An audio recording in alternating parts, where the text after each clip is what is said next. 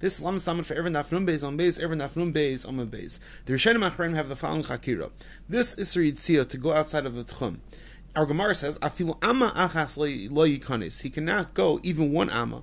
So they ask the following shaila: Is this bedafka? Meaning that when a person reaches two thousand amas, he has only violated the isra when he goes taka one amma past it, or even earlier.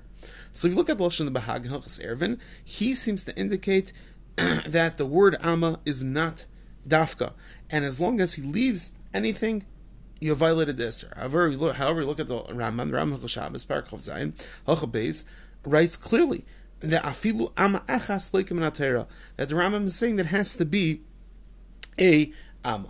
So what's the explanation behind this machlekes?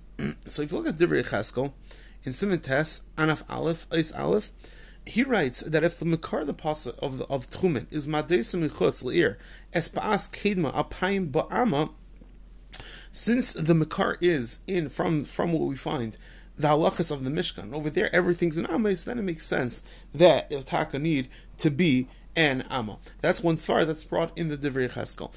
You could say that maybe it depends on what's the lumnus, what's the side of the Isser by Isser Tchumen.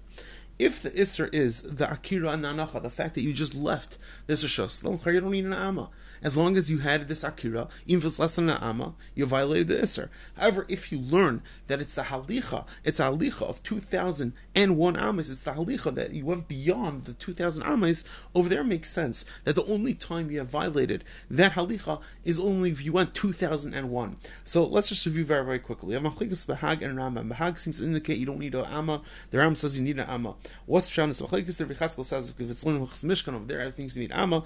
Another svar that's brought in Achrenim is Chayra depends what is the side of the Isser. If the side of the Isser is the Akira, then Chayra any Akira is sufficient, need an Amma. But if it's a Halicha, maybe there is a shear and that shear is an Amma. Everyone have an amazing day.